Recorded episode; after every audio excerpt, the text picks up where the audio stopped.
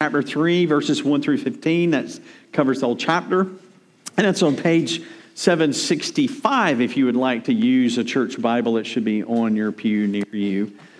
Um, before we read the passage, a few moments ago, uh, Jessica Fisher came and she read to us um, out of Romans 8. and uh, these verses, as we listen to them, are a great source of comfort and encouragement to all Christians, and all of them are equally important, and they all just go together as important. But particularly, verse 31 stands out at us. It says, If God is for us, who can be against us? That is an incredible word to us. But in our passage today, Amos comes into the towns and the cities of Israel and he proclaims the, the foreboding mirror image of this passage. And basically, he's saying, if God is against us, whatever shall we do? So let's read and hear from the Word of God, Amos chapter 3. Hear this word that the Lord has spoken against you, O people of Israel, against the whole family that I brought up out of the land of Egypt. You only have I known of all the families of the earth, therefore I will punish all your iniquities. Do two walk together unless they've agreed to meet? Does a lion roar in the forest when he has no prey? Does a young lion cry out from his den if he has taken nothing? Does a bird fall in a snare on the earth when there is no trap for it? Does a snare spring up from the ground when it has taken nothing? It is a, is a trumpet blown in a city and the people not afraid? Does disaster come to a city unless the Lord has done it. For the Lord does nothing without revealing his secret to his servants, the prophets. The lion has roared. Who will not fear? The Lord God has spoken. Who can but prophesy? Proclaim to the strongholds in Ashdod and the strongholds in the land of Egypt, and say, Assemble yourselves on the mountains of Samaria, and see the great tumults uh, within her, and the oppressed in her midst. They do not know how to do right, declares the Lord. Those who store up violence and robbery in their strongholds. Therefore, says the Lord God, and adversity shall surround the land and bring down your defenses from you, and your strongholds shall be plundered. Thus says the Lord. As the shepherd rescues from the mouth the lion, uh, two, uh, the mouth of the lion two legs, or a piece of an ear, so shall the people of Israel who dwell in Samaria be rescued with the corner of a couch and part of a bed hear and testify against the house of Jacob, declares the Lord God, the God of hosts. That on the day I punish Israel for his transgressions, I will punish the altars of Bethel, and the horns of the altar shall be cut off from, and fall to the ground.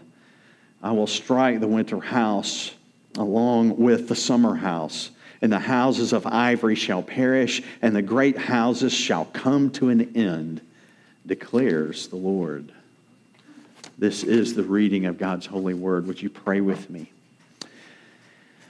Father, we thank you so much for this word. Um, much of it um, is frightening as well it is meant to be. It is meant to be a roar.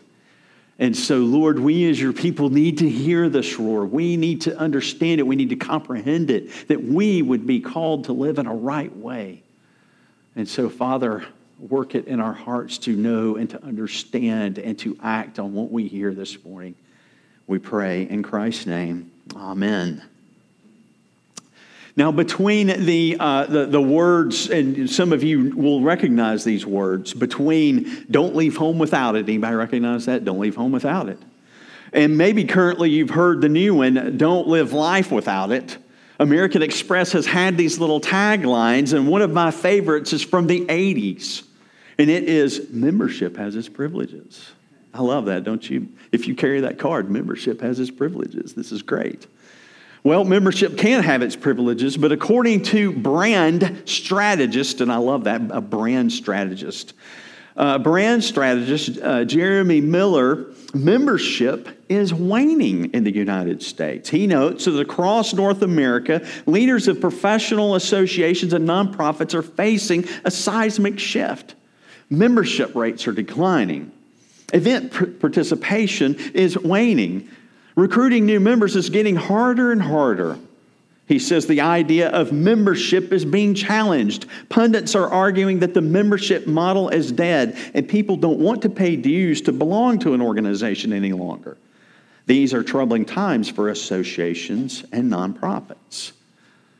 Perhaps the real seismic shift that Mr. Miller does not point out is the seismic shift of the growing desire for privilege, but not necessarily responsibility.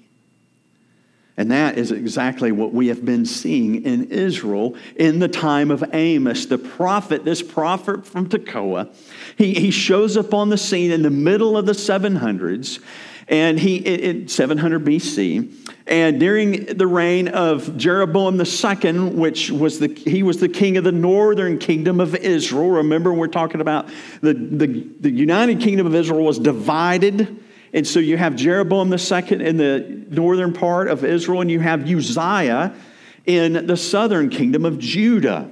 This, again, is a divided kingdom time. And so uh, to, uh, the prophet comes from the southern kingdom, he goes into the northern kingdom, and he's prophesying to Israel. And he's prophesying, proclaiming a message of judgment from the Lord who roars from Jerusalem. Now, he begins this, if you remember last week, by speaking to the nations all around him. So he, he starts out that way. I'm going to talk to their, the nations, I'm going to move into Judah, and then I'm going to proclaim the message of judgment to you, Israel. And so that's where we pick up today. So we're going to we're going to kind of go through the text a little bit because there's all kinds of jewels and things here to wrestle with. And then at the end, we'll make some application, and we may make some application along the way, but specifically at the end. And so we're going to look at two things. We're going to look, first of all, at privilege carries responsibility. Privilege carries responsibility. And then, secondly, God's judgment is seriously, seriously comprehensive. Okay? So, first of all, privilege carries responsibility. As we look at verses 1 through 8, I want you to think, if you will, for a moment about the privileges of being a child of God. Think about that just for a moment. Uh, there is sonship instead of slavery. There is security, there is intimacy, and we can cry out to God, Abba, Father, because He's our Father. Uh, there is also assurance from the Holy Spirit that we are His children. We have the Holy Spirit, the down payment for our inheritance. And speaking of that, we have a great, great, great inheritance that we all share in. It would be like, if you think about it, it would be like having this rich, rich, rich kingdom owning family member who died and left it to like a hundred children or a hundred descendants, but there's plenty to go around. Our God is that great. We share in a few other privileges that the scriptures make certain, but some often balk at these at worst and ignore them at best. And the first privilege that I would say that also is about being a child of God is this it's suffering. We don't like to talk about that, and especially TV preachers never want to talk about that, do they? But it tells us plainly in the scriptures that we share in his sufferings. You see that in Romans 8 verse 17, before what we read this morning. Christians will suffer not simply in the pains of this world that all people face, because all people face a certain amount of suffering for sure, but specifically because they are brothers and sisters of Christ. Okay? Now, secondly, there's another privilege the privilege of discipline. A good and loving father always disciplines his children. When parents discipline a child, they allow or introduce a milder form of pain in order to teach or mature a child away from the behavior that will lead them to far greater pain later. Now, however, and, and think about this, however, it is a painful privilege to be put through discipline by the most loving Father of the universe. Think about that. So in the text, Amos reminds Israel whose they were. You belong to God. And in verses 1 through 2, we see that out of all the people of the earth, they were his. He had rescued them from Egypt, he had taken them out of slavery. He had given them the law, the, the, the, family guidelines, if you will, and how to live. I've rescued you. You're my children. Let me tell you how to live. So he gives them the law. He gives them this great inheritance of the land, and he provided all of their needs and more than all these things. The text makes clear that he knew them intimately. He knew them closely. They're the only family of the earth, the only people that he had established such a relationship with. That is incredible. Consequently, the next words he says are quite remarkable.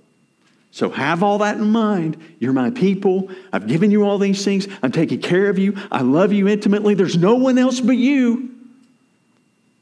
Therefore, I will punish you. Therefore, I will punish you. The word for punish is also translated visit. And it occurs several uh, times in key contexts. In Genesis 50, 24 through 25, in his, at his, or I should say, at his deathbed, Joseph uses this word to assure his family that God will visit them and take them to the promised land. These words are also repeated in Exodus 13 when Israel leaves Egypt. However, here, as one commentator puts it, the word visit is turned on its head. God is, is going to reverse the Exodus and send his people into exile. This, of course, does not mean that God reverses his covenant, but it is judgment within the covenant which removes those who claim to belong but do not, and from which the chastened remnant emerged purged and refined. The privilege of being a child of God carries with it a responsibility to be a part of the family, to bear the family resemblance, and abiding by the family guidelines. So we must go back into the Word to remember the giving of the great promises and the privileges of the covenant relationship that they had with God. In Deuteronomy 7, God says, Listen to these words For you are a people holy to the Lord your God. The Lord your God has chosen you to be a people for his treasured possession. And out of all peoples who are on the face of the earth, you are mine. But then in Deuteronomy 8, the next chapter, verses 19 and 20, he warns them of covenant curses. So you have the covenant blessings. This is what it is to be in God's family. Then you have the covenant curses. If you forget the Lord your God to go after other gods and serve them and worship them, I solemnly warn you today that you shall surely perish. Like the nations that the Lord makes to perish before you, so you shall perish because you will not obey the voice of the Lord your God. Israel was not living up to their responsibility as his people. Thus, God's integrity, understand that, God's integrity guaranteed punishment, but not before he gave them a warning. And thus you hear the lion roar. They were off course. Uh, their heads were cloudy. They, they couldn't even see how off course they were. Everything was going so well that they believed that they were right with God. So the Lord peppers them with questions to shake the fog. Do two walk together unless they've agreed to? Does a lion roar in the forest when he has no prey? And so on, we read. He is imploring through these questions Will you not hear me? Will you not understand? Will you not take that relationship, that covenant relationship with me seriously? I'm about to pounce. Hear me roar. So, the question for us as we hear this message from Amos to God's chosen people long ago is how is it relevant, uh, relevant to us today? How is it relevant to us today? Well, let me put it this way, and I, and I really want you to think about this, okay? I want you to think about this in terms of what I'm saying. Get this. In every time and in every place of this world since the fall, God has and is always bringing his kingdom. Because he promised it to Adam and Eve, remember? So, since that time until now, he has been and he is bringing his kingdom. Now, here's the thing that you have to understand when you read the scriptures with the kingdom comes both salvation and judgment. You have to understand that both salvation and judgment. Therefore, I submit to you that this message from Amos has been and always will be relevant to every time and age. Let me give you an example why I believe that's true. I want you to put your finger in your Bible. I want you to flip over to the book of Revelation. I want you to flip over the book to Revelation chapter 3 and because I didn't write down the verse numbers here, I need to look them up myself. Starting in verse 14, chapter 3, starting in verse 14, notice his words to the church in Laodicea uh, around actually 15. Notice who he, he's speaking to the church here. This is what he says I know your works. You are neither cold nor hot. Would that you would either be, would that you were cold or hot. So, because you are lukewarm and neither hot nor cold, I will spit you out of my mouth. For you say, I am rich, I have prospered, I need nothing, not realizing that you are wretched, pitiful, poor, blind, and naked. Do you think that sounds a little bit like Amos? Do you think? You have Old Testament Amos, you have New Testament Revelation, very familiar messages from God to his people. Might these messages then be important at any time in the history and life of the church? Absolutely. That's why I personally believe it is absolutely ridiculous to look into these prophetic words in, in the Old Testament or the New Testament when it comes to Revelation and try to figure out what the end times are all about. Because why? We're always in the end times. Since Jesus ascended into heaven, we're in the end times. And so this message was relevant to those who were living in this time, to those particular churches. And those same messages in, uh, that are written in the book of Revelation could be said to us as his people. Do you see where I'm going with that? So, this message is relevant. All of these passages point to the relevance of the coming of the kingdom of Christ in every age, and with that comes salvation and judgment. It always does, it always will until he comes again. So, before we apply this message, let's look at our second point when the lion pounces. So, the second point is the Lord's judgment is seriously comprehensive, and we'll kind of cover that in verses 9 through 15. If you look at uh, verses 9 through 15, now Amos begins to expand on the nature of the judgment that Israel is facing. So, the first thing we see in the text is we see the irony of God summoning the old enemies of Israel to come and look upon the sinfulness of God's people. Isn't that ironic? The people that he said earlier, I'm going to judge, he is now calling and saying, Look at the judgment I'm going to give to my people. I was reading one commentator, and he said that um, uh, it, it's interesting here because what should be happening is, is that Israel is so living to the glory of God that the people around them see it and they would go, Wow, look at those people. Wow look at their God. But now what's happening is, is he's saying, come and witness this. And the people that are coming as from the nations are going, wow, Look at those people. Oh, look at their God. That's what's going on here. Verse 10 says it all. They do not know how to do right, declares the Lord. Those who store up violence and robbery in their strongholds. Normal and upright behavior eludes them. They just don't know how to do it. They're so caught up in their own world, their own minds. They do not know how to live normally. They would have loved Madonna's 80s classic. Material Girl. They could have sung that as a nation.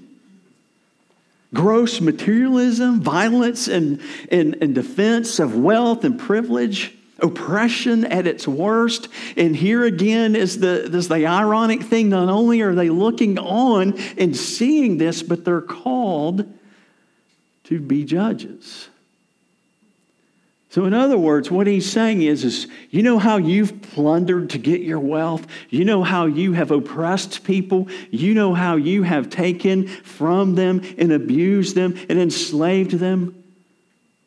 These people are going to plunder you. The plunderers are about to be plundered. So, the second thing we see here in verse 12 is that the Lord draws a vivid comparison between a few fragments of a lamb rescued from the mouth of a lion and, and the tiny remnant of Israel that will survive. It's, it's kind of awful, really. Again, there's an irony here in the message. While the scraps of lamb are recognizable as a lamb, what remains of Israel is not only the evidence is only the evidence of their luxury, uh, their laziness, their complacency. This is some rescue, isn't it? Will the judgment not be as comprehensive as that of a lion and his consumption of a sheep? The answer is yes. The surviving proof of what was once um, uh, consist of the corner of a couch and a part of a bed. And all that is, that language is doing there is, is, is it's summarizing their uh, uh, extravagant, luxury loving, their sensual and lazy, godless lifestyles. In other words, there just simply isn't anything worth saving. Do you see how the society of Israel has been broken down? sleep, ease, luxuriousness, self care, self body care, indulgence. What happened to prayer? What happened to the Word of God? What happened to the family guidelines, the, the dying of sin and self, uh, the, the, the call to discipline, the battle for holiness? It's not there. All that'll be left of the remnant is a couch, a corner of a bed. Nothing worth saving. Thirdly, we see in 13 through 15, Amos leans further into their empty religious lives as he turns to the altars which symbolize corporate worship. External forms of worship are worthless if personal and corporate holiness are lacking. And so here we see that the house of Jacob recalls, as he uses those words, the Israelites should be thinking about their heritage, especially the promises to the patriarchs that established the ground on which the Lord would deal with his people. The covenant became the external structure of the eternal promise, providing the vehicle for obedience. Obedience to the covenantal stipulations marked one's participation in the promise. Israel as a nation had betrayed the covenant and therefore forfeited every right to its promised blessing. As a result of this disobedience, the altars of Bethel would be destroyed.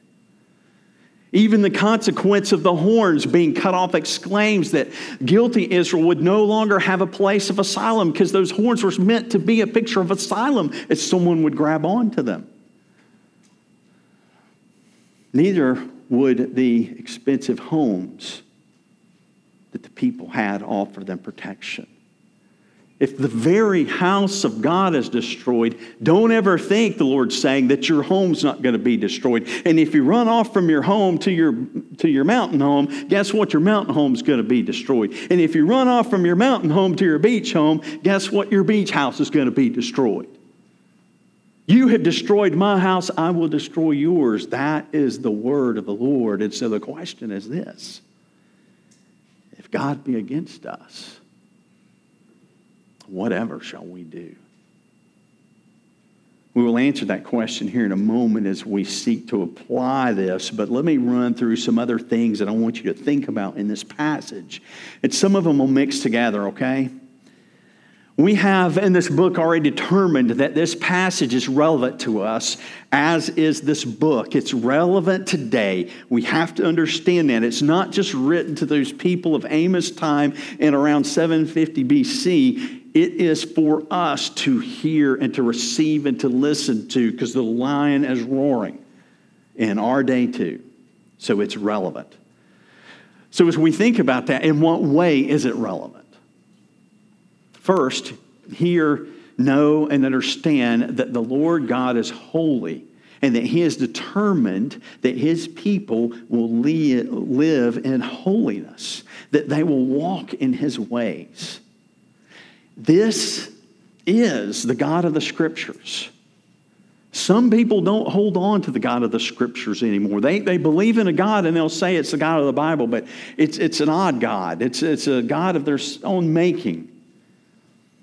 Understand that His love is a fierce love. His love is fierce for us. You know, when the Scripture talks about, I am a jealous God, he is a jealous God. That's who He is. It's like in our video this morning when Tim Keller's talking to these people about the differences in religious groups and who, who, what is the right religion. Is it fair to say that there is one God and one way to eternal life? And he says, Look, you have to understand. Have, have mercy on us, have grace on us Christians, because we're going by what the Bible reveals who Jesus is. Jesus came and he forgave sins. Jesus came and he healed people. Jesus came and he says, I am. He claimed to be God. And so all we can do is take that and say, this is who he is. All the other religions kind of come and say, I'm a prophet, let me point you toward God, but not the God of the Bible. And I'm going to tell you something trying to know the God of the Bible takes time. We don't like that, do we? You, what we want to do is go to the doctor and say, Give me a pill, and I'll take it, and it'll all be good. It doesn't work that way with God. I mean, there are things that I look back on when I was a young man that I taught, I'm like, I cannot believe I taught that. Oh, Lord, have mercy on those people. I would pray, you know, for the youth groups that I taught, Lord, if there's anything here I'm going to say wrong, please wash it over with your blood. Because why? Not because I would I meant to be wrong, but because I know God better.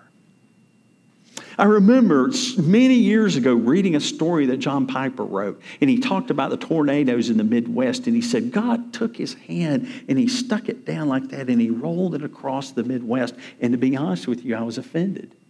It's like, how does he know what God's doing?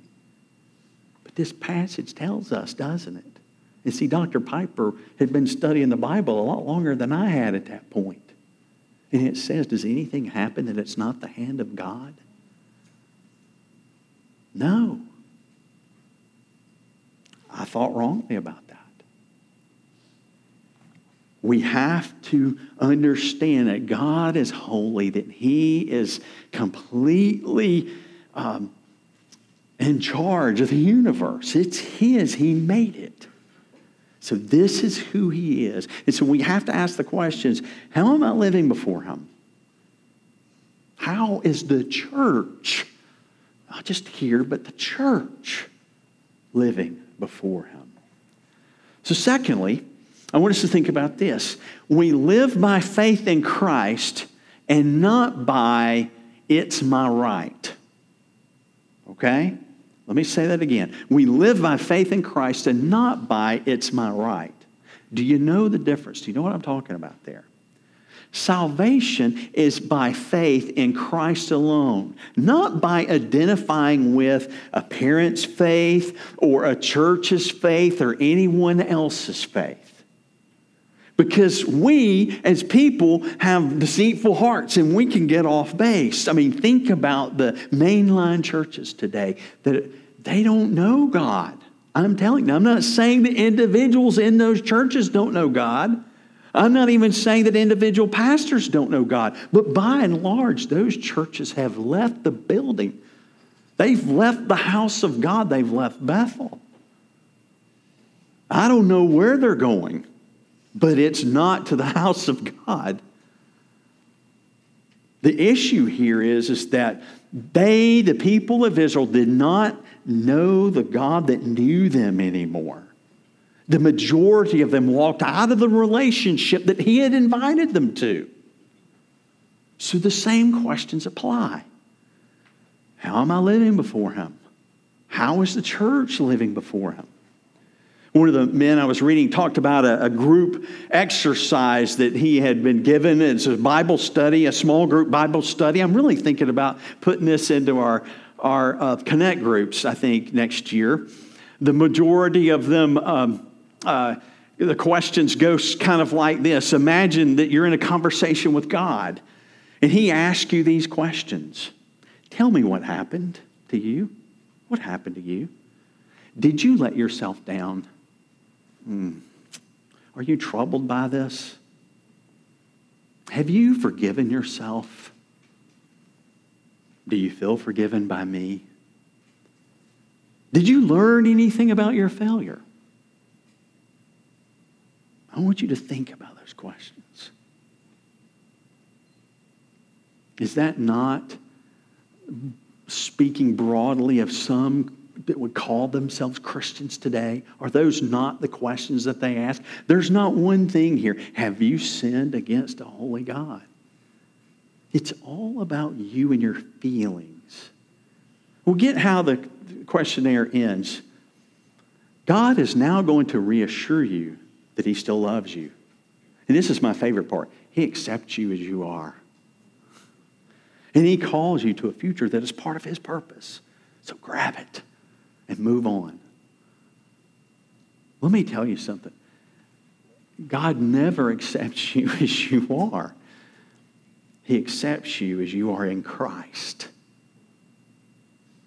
That's the key there. As you are in Christ. Now, you can come as you are, but he accepts you in Christ. Again, does, does, does, do these questions sound like the God we've been reading about in the scriptures? I don't think so. I don't. All right, a third, and this one's going to be hard for some of you people as we come to closing here. I'm gonna, I've got one more after this, but this is getting, we're winding down. Third, I want you to quit worrying about the world and all its sinfulness. Okay? I want you to think about what I'm saying. I want you to quit worrying about the Lord and all its sinfulness. You have enough responsibility for you. okay? Uh, you need to be more urgently concerned about your walk before the Lord. You need to ask yourself the question where do we find security here in this world? You need to ask yourself the question whom do we trust in this world?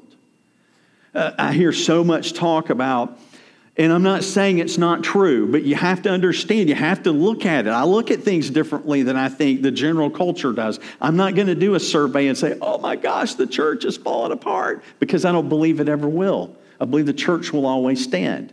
Now, it may not be look like it did in the 1950s, whatever that really was, but the church of Christ must stand. And so, what we're called to is to live as his people, no matter what the world around us is doing. Does that make sense? The world's going to go its way. The world is going to. We need to say, Lord, I will follow you. And we'll be obedient to you. We'll sharpen each other. We'll challenge each other. We'll love one another. We'll care for one another. And I'm not saying don't pray about the world and its sinfulness. I'm saying don't worry so much about it. Pray for it. Pray for yourself. Ask the Lord to help you and trust Him. Now, finally, and we get to our question of who can stand against the judgment of our holy God. Here's the answer only those who stand at Christ. And you know the answer, at least you ought to. only those who stand in Christ. For he first stood where we stand. He came to this planet as a, as a man, he's the man God. He came to this planet and he bore the wrath of God in our place. And so only in him is anyone sheltered from the inevitable judgment. So if there's a tornado coming this way, the only place we have to hide is in Christ. If there is a war of magnitude which we've not seen before, the only place we have to hide is in Christ. Now, here's the thing there is a good reason to fear the Lord.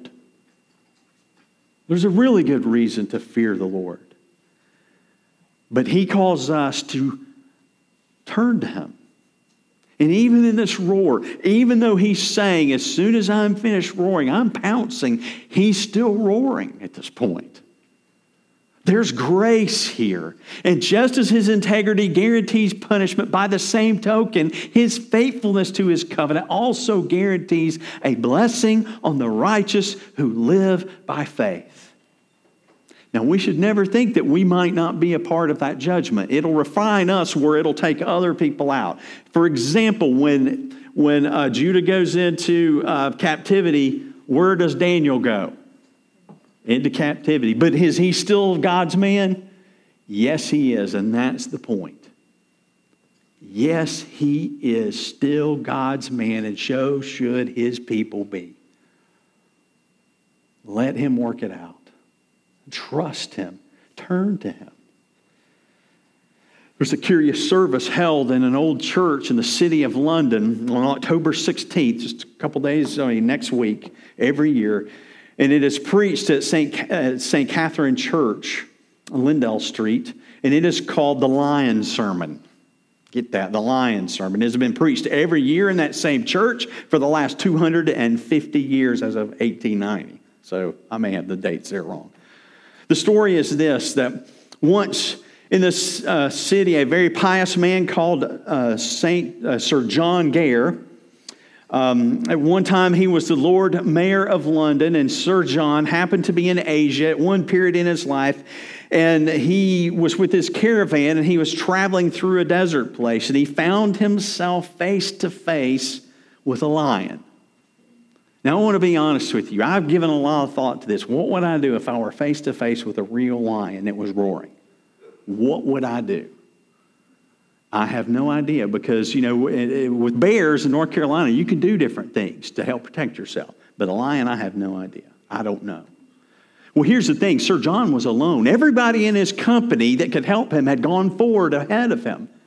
And Sir John knew that only God could deliver him. And so he thought of Daniel in the lion's den. Maybe he even thought of Paul, who was going to meet the emperor, who was as cruel as a lion, it was said. And so what he did is he fell on his knees before the beast and he shut his eyes and he cried to God to shut the mouth of the lion.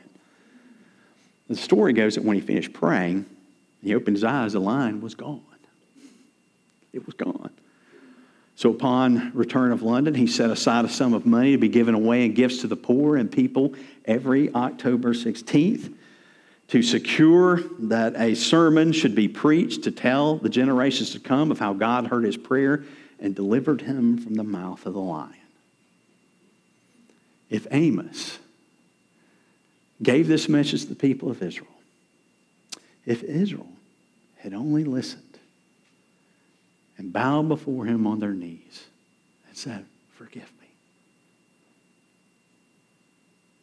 The lion would have not only walked away, but would have encouraged them and grew them and helped them. You don't ever run from the Lion of Judah. You run to him. Let's pray. Father, thank you so much for your love and mercy to us. I pray that you would fill us with your spirit and understanding of your word, that uh, we would walk by faith in it, that we would trust you when we are wrestling with sin. Let us run to you. Uh, when we are tempted to believe other things, let us run to you. Father, um, not only that, but keep us running to you every day in terms of learning about you and knowing about you, that we would grow in knowledge of what it is to have faith and what it is to understand the family life guidelines that we would please you. Father, thank you for your word. Thank you for its encouragement. Thank you for your son, who is not only the lamb, the lion, but the lamb who was slain for our sins. We pray this in Christ's name. Amen.